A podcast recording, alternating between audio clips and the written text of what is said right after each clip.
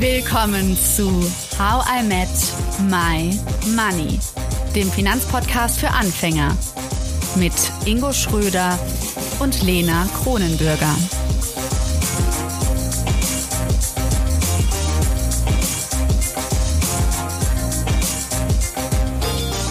Hallo und herzlich willkommen zur zehnten Folge von How I Met My Money. Hallo auch von mir und hallo an Aya Jaff. Du bist heute Expertin bei uns, wenn es um das Thema Coden und vor allem das Thema Basics an der Börse geht. Herzlich willkommen. Hallo, ich freue mich dabei zu sein. Ah ja, ich würde sagen, dank dir sieht man ganz klar, dass ja, ob man irgendwas von Finanzen versteht oder sich für die Börse interessiert, hat definitiv nichts mit dem Alter zu tun, denn du bist 1995 geboren und damit drei Jahre jünger als ich. Und ich, wie du weißt, bin ja gerade erst am Anfang dieser Finanzreise und ähm, ja, während ich also quasi erstmal die ersten Schritte wage, hast du einfach schon ein Buch darüber geschrieben. Das ist diesen Mai erschienen und zwar unter dem Titel Moneymakers, wie du die Börse für dich entdecken kannst. Ansonsten ähm, bist du aber eher in der Tech-Szene unterwegs, ähm, denn du bist Programmiererin und äh, 2019 vom US-amerikanischen Wirtschaftsmagazin Forbes auf die Forbes 30 Under 30 Liste in der Kategorie Leadership gekommen. Okay, ah ja, du bist Programmiererin, man nennt es auch Coderin, wie ich äh, nochmal extra gegoogelt habe, ob man es wirklich synonym verwenden kann. was bedeutet das? Also was, was machst du als Coderin? Ja, Coderin, Programmiererin ist alles dasselbe, zumindest für mich. Ähm, ich, ja gut, gute Frage. Also es kommt ganz drauf an. Äh, wenn du, glaube ich, ähm, Coder im Arbeitsleben äh, fragst, was sie so machen, dann ist es wahrscheinlich ähm, irgendwelchen coolen ähm, ja, Projekten zu arbeiten, wie Apps, Webseiten und Co. Und dass man halt eben dann die Programmzeilen dafür schreibt. Das heißt, sich darum kümmert, dass ähm, alle, alle Features richtig funktionieren auf der Website, ähm, dass alle Menüs aufrufbar sind, dass Datenbanken angelegt werden und so weiter und so fort. Und ich habe noch für mich einen kleinen Unterschied gesehen, und zwar ähm, gibt es den Unterschied zwischen Computer Scientist und Coder.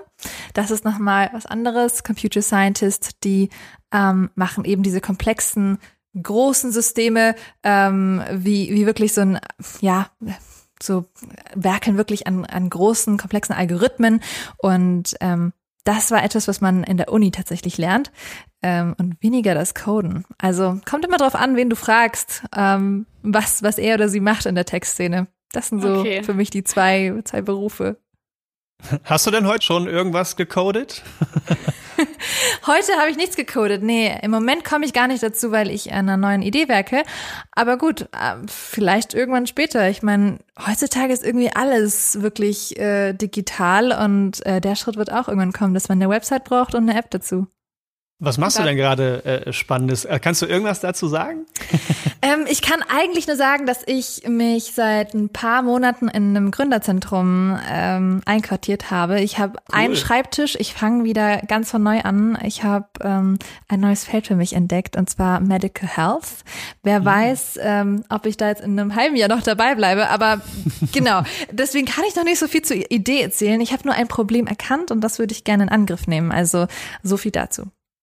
Ja, ich habe äh, einen Vogue-Artikel über dich gelesen und darum ging es ne, genau um dieses Thema Dinge anfangen und eventuell auch wieder aufhören und dass du gesagt hast, okay, also in Deutschland kommt das meistens nicht so gut an, wenn man auch mal eine Idee wieder fallen lässt, während du das völlig in Ordnung findest. Das heißt, das ist auch so eine Sache, wo du sagst, okay, mal gucken jetzt in sechs Monaten, ob ich noch Lust darauf habe.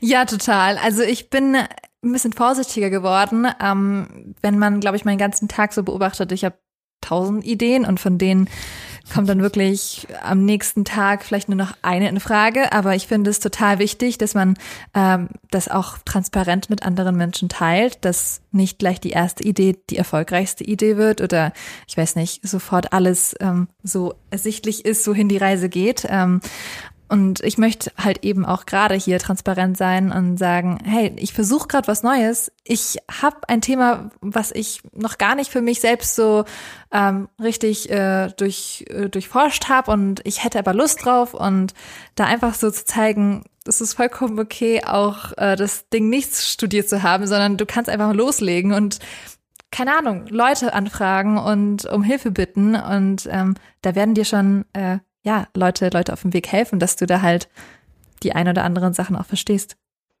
Ja, hast du das im Silicon Valley gelernt? Weil da hast du ja ein Studium gemacht äh, für Start-up-Unternehmer, habe ich gelesen und fand es interessant und gleich, gleichzeitig musste ich auch ein bisschen schmunzeln, weil, also was lernt man da? Hast du da wirklich gelernt, so Hauptsache du hast Ideen und dann verfolgst du ein paar oder was war so das, was du mitgenommen hast? Also ich habe mich für dieses Programm beworben, als ich ein bisschen meine Motivation verloren hatte im Informatikstudium. Ich, ich saß dann da und ich so, ist das wirklich das, was ich machen möchte, auch später im Berufsleben. Und ich habe das total stark angezweifelt, dass ein Programmiereralltag genauso ausschaut, wie der mir irgendwie in Deutschland so verkauft wird. Und es hieß dann, ja, ich gehe dann irgendwie zu den tollen Unternehmen, Unternehmen ähm, die für mich alle ziemlich langweilig klangen in Deutschland, muss ich ehrlich sagen. Und ich so, boah, ich will das irgendwie gar nicht. Und ich muss irgendwie wieder neue Leidenschaft äh, da reinbringen. Und dann habe ich mein Studium pausiert und gesagt, okay, ich werde jetzt nach Silicon Valley, weil das ist so der Nabel aller Tech-Unternehmen auf der Welt und da sind sie irgendwie alle gefühlt entstanden.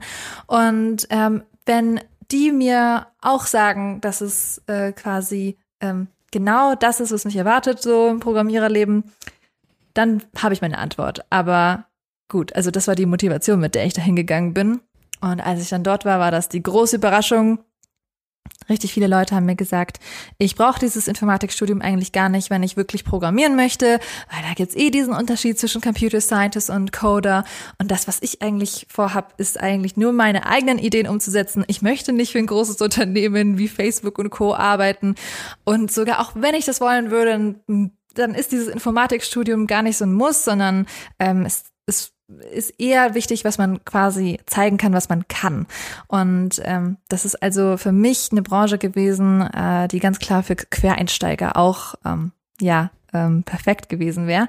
Und das habe ich gelernt, dass man quasi sagt, okay, eigentlich ist der Abschluss eher zweitrangig, sondern die Leidenschaft und auch das Wissen und so ein bisschen diese Neugierde, äh, die man mitbringt für ein Thema, das ist das, was ähm, letztendlich äh, darüber entscheidet, wie tief du in ein Thema reinkommst. Und, ähm, Aber das kann ich auch sehr gut bestätigen. Also ähm, ich habe ja mein Studium auch nicht abgeschlossen. Ich habe es ja auch irgendwann geschmissen, weil ich dachte, ich kenne selbstständig nur, ähm, ich will immer selbstständig sein und das, was du beschreibst, diese Mentalität, dass man eben nicht einen Abschluss braucht oder einen tollen Abschluss oder irgendein Studium der Gesellschaft wegen, der Anerkennung, des Statussymbols, sondern einfach seine Ideen verfolgt, seine Leidenschaft. Und ich glaube, dass daraus nicht unbedingt mehr als jemand, der ein Studium hat, ent, äh, entstehen kann, aber genauso gut und genauso viel. Also es gibt keinen Unterschied, das will ich damit sagen. Ihr unterstützt und, äh, Kevin Kühnert gerade. ich kenne sein Wahlprogramm ja. gar nicht. Sagt er das oder wie? Es hat, haben sich viele darüber beschwert, dass ah. äh, es noch nicht ganz abgeschlossen ist, sein Studium. Ja, ich finde das so, ich finde es wirklich komisch, dass wir uns da so drauf daran festbeißen, dass er das nicht gemacht hat. Und ähm, wie du schon sagst, Ingo, ich finde das toll, dass du das auch bestätigen kannst, ähm, weil ich glaube, letzten Endes ist das, was zählt, wirklich, äh, dass es man kann. Und ähm, solange ich jetzt kein Arzt oder Anwalt spiele, ähm, ist der Abschluss ja eigentlich zweitrangig. Ja, grundsätzlich glaube ich aber schon, dass ein Studium einem eben diese Werkzeuge auch mit an die Hand geben kann, auch wenn man jetzt nicht ein Arzt oder so weiter wird. Ähm, was aber nicht irgendwie heißt, dass man sie nicht andersweitig irgendwie bekommen kann. Das heißt, ah ja, wenn Ingo und ich jetzt auch morgen coden möchten, was machen wir dann? ähm, ich würde erstmal fragen, warum wollt ihr coden? Und ähm, idealerweise würdet ihr mir sagen, weil ich eine, eine Idee habe, eine Website, eine App in der Welt sehen möchte, die es noch nicht gibt. Ähm, und dann würde ich quasi so einen kleinen Projektplan für euch zusammenstellen. Ihr sucht euch eine Programmiersprache aus. Ihr googelt erstmal. Ihr schaut euch erstmal YouTube-Links an, die ich euch schicke zu irgendwelchen coolen Trainings. Und dann entscheidet ihr euch, hm, möchte ich da jetzt wirklich weitermachen oder nicht? Ähm, und dann kommt so die Entscheidung für euch, okay, möchte ich ähm, wirklich gleich an der App arbeiten oder möchte ich noch ein bisschen rumspielen? In meinem Fall war das so, dass ich die ersten zwei Jahre tatsächlich nur rumgespielt habe. Also mit verschiedensten Programmiersprachen begonnen habe und ähm, also von Java zu C über Ruby. Ähm, ich habe da echt eine ganz bunte Mischung äh, hingekriegt und äh, darauf, ja, darauf bin ich ganz stolz, weil es einen auch so ein bisschen zeigt, okay, da gibt's eine ganz große Bandbreite an Dingen, die ich jetzt so ein bisschen äh, zumindest äh, verstanden habe im, im Kern. Und ich glaube, dann würdet ihr selbst entscheiden, wie geht die Reise, Reise weiter. So werde ich mich jetzt wirklich ähm, an ein Projekt setzen, äh, wo ich viel mehr lernen kann als jetzt auf eigene Faust. Das habe ich dann auch quasi gemacht. Ich habe mir Leute rausgesucht, die ungefähr genauso viel wissen wie ich und habe dann gesagt, okay, was haltet ihr davon, wenn wir zusammen irgendwie was Kleines in Angriff nehmen und versuchen umzusetzen? Ähm, und dann, ja. Ist eigentlich, wenn ich da mal kurz einhaken ja. darf, ist das Silicon Valley, so wie man denkt, dafür eine gute Umgebung, um ja, jetzt auch beim Thema Coding natürlich, wo man die Tech-Unternehmen, so wie du es ja gesagt hast, damit auch verbindet. Ist das eine gute Umgebung und ist es so klassischerweise, wie man es sich vorstellt. Man arbeitet von, von morgens neun bis nachts um drei. Ähm, man hat die nerdigen Leute, die dort aller Social, äh, wie hieß es der, mit, also die Face der, Social der Facebook-Film, ja. ja. wie man, wie man da in, in, in Poolhäusern äh, sitzt und, und in the zone ist im Tunnel ist. Wie, wie war's dort? Ich muss ehrlich sagen, es ist genau das. Also Silicon Valley war für mich genau das. Ich habe sieben Wochen in einem Riesengebäude ähm, gelebt mit einem Swimmingpool und mit lauter Codern und Leuten, die das nächste große Ding halt aufbauen wollen. Und ähm, ich kann das insofern genau bestätigen. Also ich kenne auch äh, Freunde von mir, die waren was 18, 19 und die haben innerhalb von 20 Minuten ein VC, also einen Investor von sich überzeugen können und eine halbe Million gekriegt halt. Ähm, das kriegt man auch nicht überall und ähm, dementsprechend finde ich schon, dass diese Aufbruchstimmung ähm, da schon sehr, sehr präsent ist. Und für mich war das der perfekte Ort, weil ich hatte jetzt keine konkrete Idee. Ich war quasi auf der Suche nach äh, Inspiration und Motivation und ich war dann einfach da und habe gesagt, hey, ich kann coden.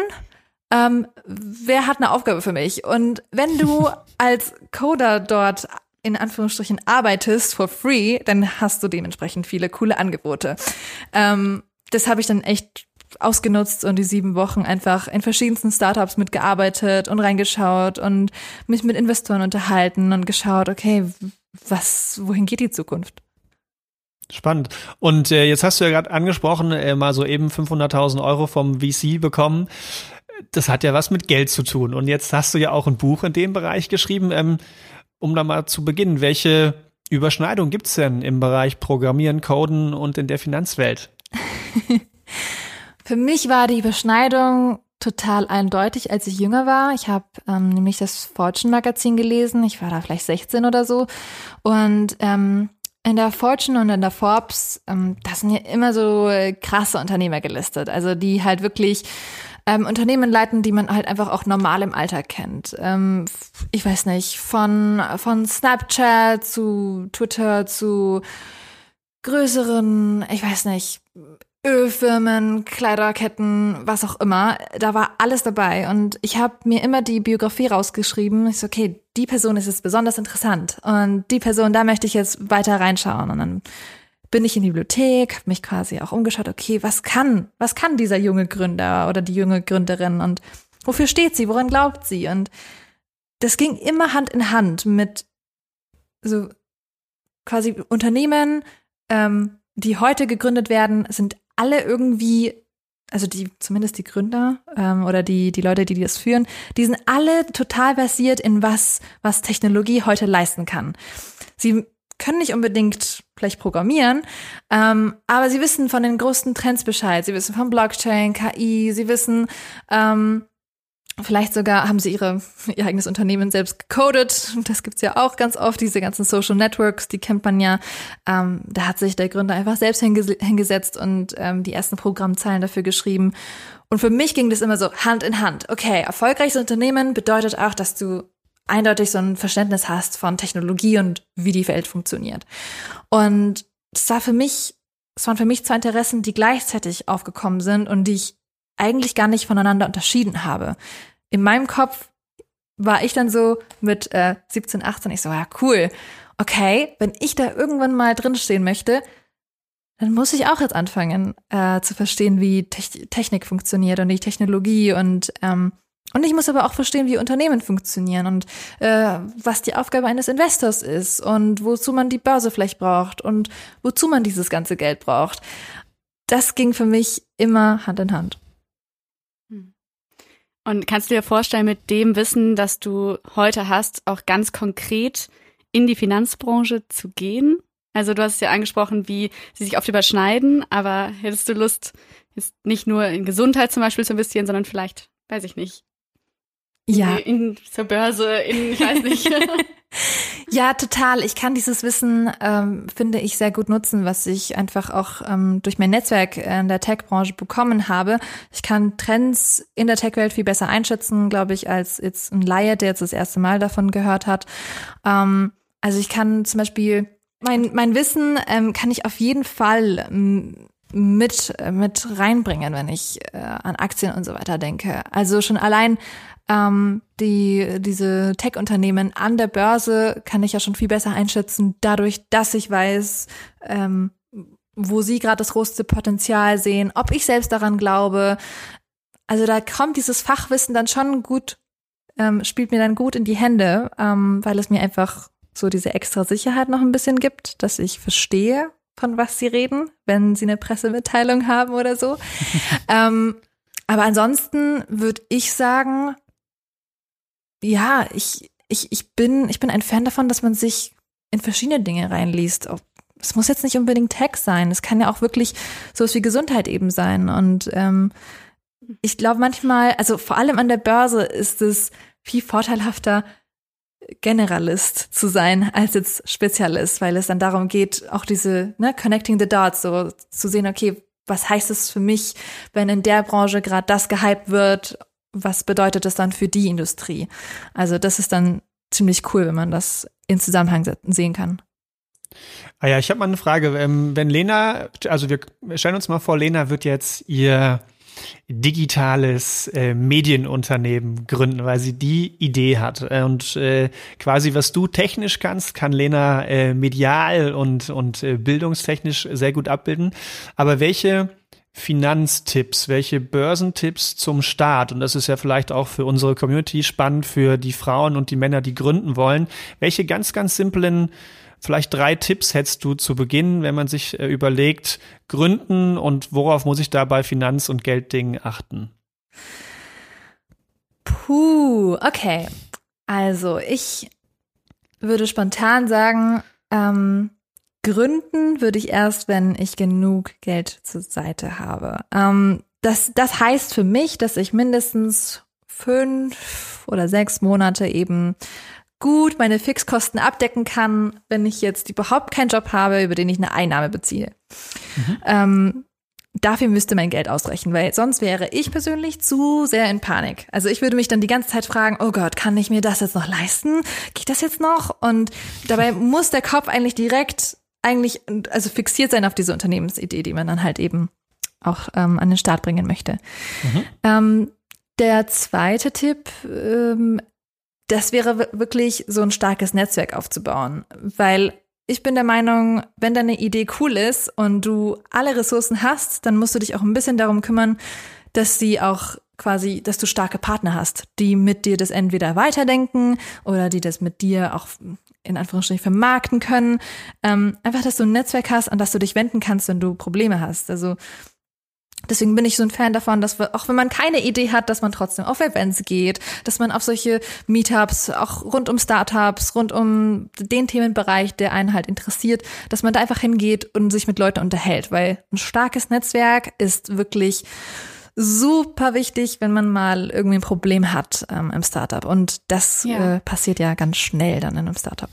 Also ein Problem, das aufkommt, das auf jeden Fall. Aber ich finde es gerade, wenn man was zusammen gründet oder auf jeden Fall an der Gründungsidee weiterarbeiten möchte, ist es ja schon recht schwierig, vertrauensvolle Menschen zu finden, die dann nicht irgendwie nach drei Tagen Arbeit irgendwie keinen Bock mehr haben oder weiß ich nicht, dann doch nichts Gutes wollen. Also hast du da vielleicht, also eine Idee, wie man, oder was ist ja eine zwischenmenschliche Frage eigentlich? Also wie findet man die Leute, die auch wirklich zu einem passen? Oh, das ist eine super Frage, weil ich damit gerade auch ein bisschen zu kämpfen habe. Durch die Corona-Zeit sind ja viele Events ja auch ausgefallen und in meinem Fall ist es so, dass ich jetzt wirklich einfach auf meetup.com gehe und ähm, jeden Tag mindestens ein Meetup habe, egal quer auf der Welt verteilt, ähm, und dann die einzelnen Teilnehmer wirklich anspreche und sage, hey, wollen wir mal telefonieren? Wollen wir einander auf LinkedIn hinzufügen? Was ist das Meetup.com? Ich kenne das überhaupt nicht. Meetup.com ist eine tolle Website, wo man Events online ähm, quasi ankündigen kann. Und die meisten Events sind ja mittlerweile auch wirklich dann online ähm, auf, ich weiß nicht, auf Zoom oder auf irgendeiner anderen Plattform. Und ähm, quasi prä-Corona konnte man einfach äh, sehen, was für Events in der Nähe sind und ähm, sich dann einfach dafür anmelden.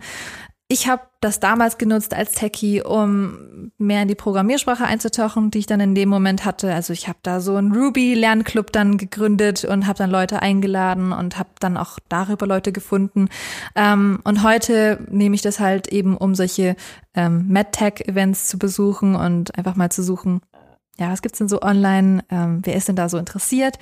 Und das hilft mir schon ungemein, einfach neue Leute kennenzulernen, weil wie ich schon meinte, es ist so, so ein starkes Netzwerk hilft dir einfach auch so herauszufinden, schnell, so, wo sind die, auf welchem Level sind die anderen? Was sind die Trends, auf die sie achten? Ähm, was, worauf würde ein Investor vielleicht achten? Worauf ich spontan überhaupt keinen Plan hätte? Ähm, und das sind so Richtig für mich. spannend. Ja, Ja. Muss ich mich auf jeden Fall auch darauf anmelden. Auf jeden Gibt's Fall. bestimmt auch in München, Lena. Also es gibt ja immer, also ich kenne das nur hier in Köln, da gibt's so Startup Barbecue, Startup Breakfast. In Berlin gibt's glaube ich, auch so ähnliche Formate. ach, wer braucht schon echte Treffen? Also alles online.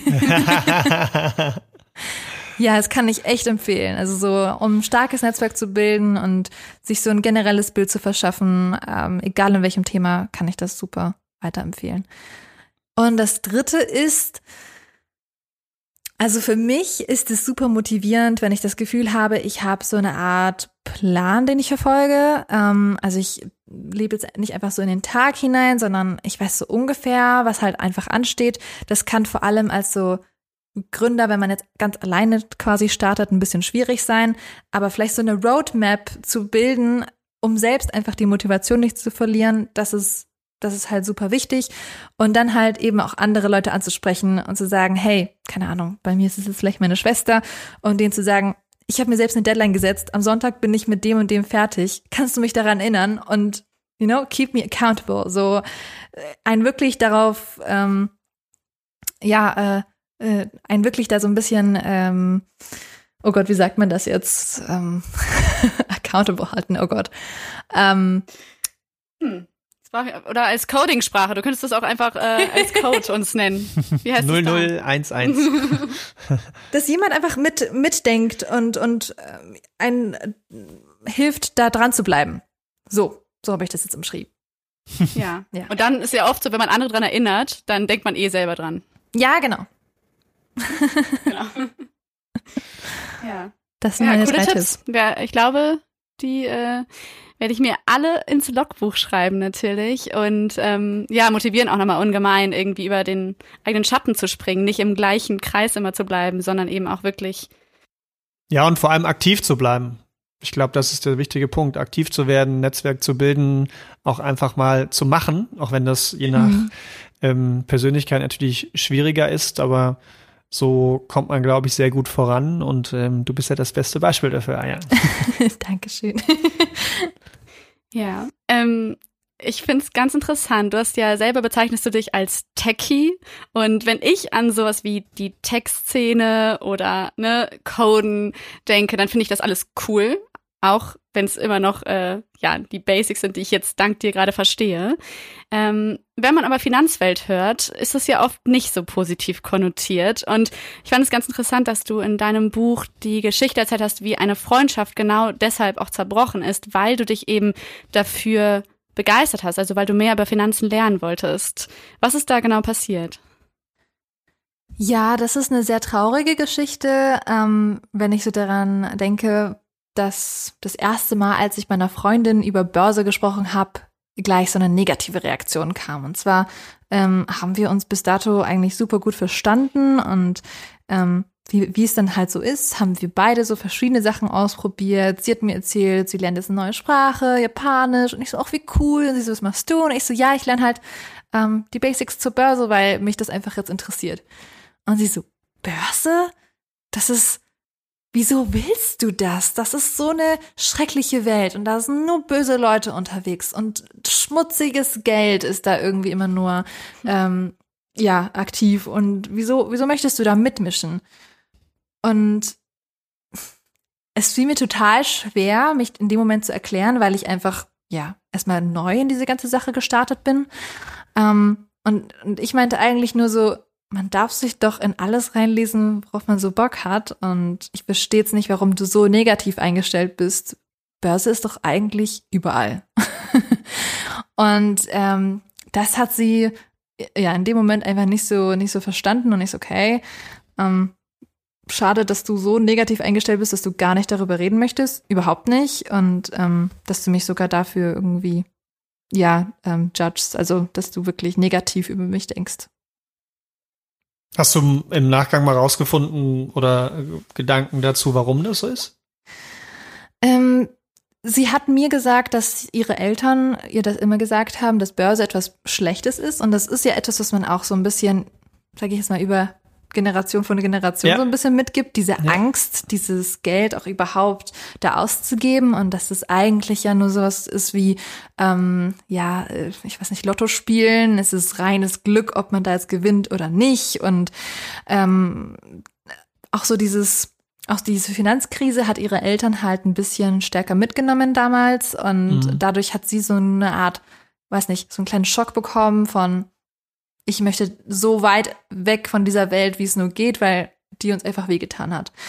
Und ich kann diese Gründe total gut verstehen. Ich habe sie selbst auch in mir ein bisschen rumgetragen, sag ich mal. Die Angst, Geld an der Börse zu verlieren, war sehr präsent. Ich habe erst, ich glaube, zwei, drei Jahre, nachdem ich so das erste Börse für Anfängerbuch in der Hand hatte und nachdem ich schon etliche Börsenspiele irgendwie durchgespielt hatte, erst nach zwei, drei Jahren habe ich angefangen, echtes Geld zu investieren und das auch wirklich sehr, sehr wenig. Ähm, und also diese Angst habe ich auch auf jeden Fall gehabt. Und man hat einfach auch generell nicht so ein gutes Bild von der Börse, wenn jeder Film, der rauskommt, ähm, man denkt nur an Wall Street oder The Wolf of Wall Street, ähm, wenn diese Filme einfach so ein Bild zeigen von diesem Investor, der unmoralisch ist, korrupt und eigentlich nur darauf aus ist, ähm, ähm, ja, einfach nur Geld zu machen und ähm, ja, die ganze, die ganze Moral beiseite zu stellen. Und worauf sind sie wirklich aus? Was hast du, was hast du rausgefunden? Ich möchte nicht sagen, dass es diese Menschen nicht gibt. Ich glaube, es gibt sie. Ich glaube natürlich auch, dass es ähm, äh, berechtigterweise ähm, ein ein Grund ist, ähm, der Leute abschreckt, irgendwie ähm, an der Börse tätig zu sein, wenn man sich anschaut, warum die Finanzkrise entstanden ist. Aber dennoch, also schwarze Schafe gibt es in jeder Branche und nur weil jetzt er oder sie mit, mit Aktien beginnt, heißt es noch lange nicht, dass man automatisch ein Teil dieser Gemeinschaft ist, dieser schwarzen Schafe. Ähm, ich kann ganz selbst bestimmen, wo mein Geld investiert wird als Einzelanleger. Ich kann bestimmen, welches Unternehmen davon profitiert, welches nicht, in welche Trends ich investieren möchte, in welche nicht. Und äh, dadurch, dass ich so viel Verantwortung habe, ähm, habe ich das Gefühl, kann man schon ganz klar diese zwei Welten voneinander trennen. Also das, was einmal in Hollywood beschrieben wird, was ein Investor ist, äh, versus was ein Einzelanleger sein kann. Und ich denke, wir haben da schon die Verantwortung, auch diese Unterscheidung in uns quasi nochmal durchzudenken, so, ja. hm, stimmt das jetzt alles, wie die Wall Street so porträtiert ist oder nicht? Also, und vor allem ja. ganz spannend, so wie du es ja auch beschreibst, wir haben das mit unserer Community schon mal so finanzpsychologisch auch gesprochen, hatten da auch schon mal eine Finanzpsychologin zu Gast und ähm, das, was du beschreibst, ist ja ganz spannend. Ich investiere Geld an der Börse und unsere Übersetzung für Geld ist quasi, ich tausche Geld mal mit ich aus und das würde ja heißen, ich bringe mich an die Börse.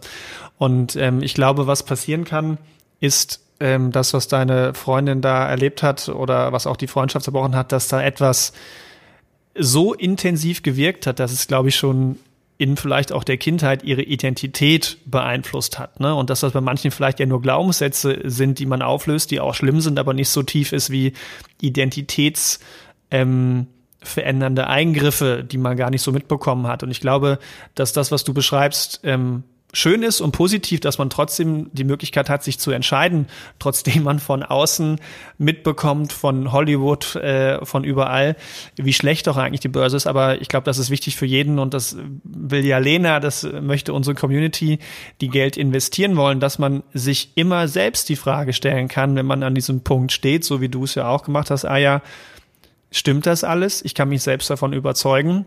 Ich kann Sorge tragen, dass es besser wird und dann eben trotzdem selbst investieren und ja, auch sicher gehen, dass es eben nicht alles so schlecht ist, wie ich das vielleicht gelernt habe oder von meinen Eltern im schlimmsten Fall mitbekommen habe. Das war Teil 1 mit Aya Jaff. Nächste Woche Montag am Monday Monday hört ihr Teil 2. Dann reden wir über Kapitalismus. Ob er abgeschafft werden muss, was das Gefälle zwischen arm und reich mit deinen persönlichen Finanzentscheidungen zu tun hat und wir reden über die Börse und was es damit eigentlich auf sich hat. Folgt uns gerne bei Spotify, Deezer und Apple Music sowie auf Instagram, Facebook und Twitter. Bis nächste Woche. Wir freuen uns.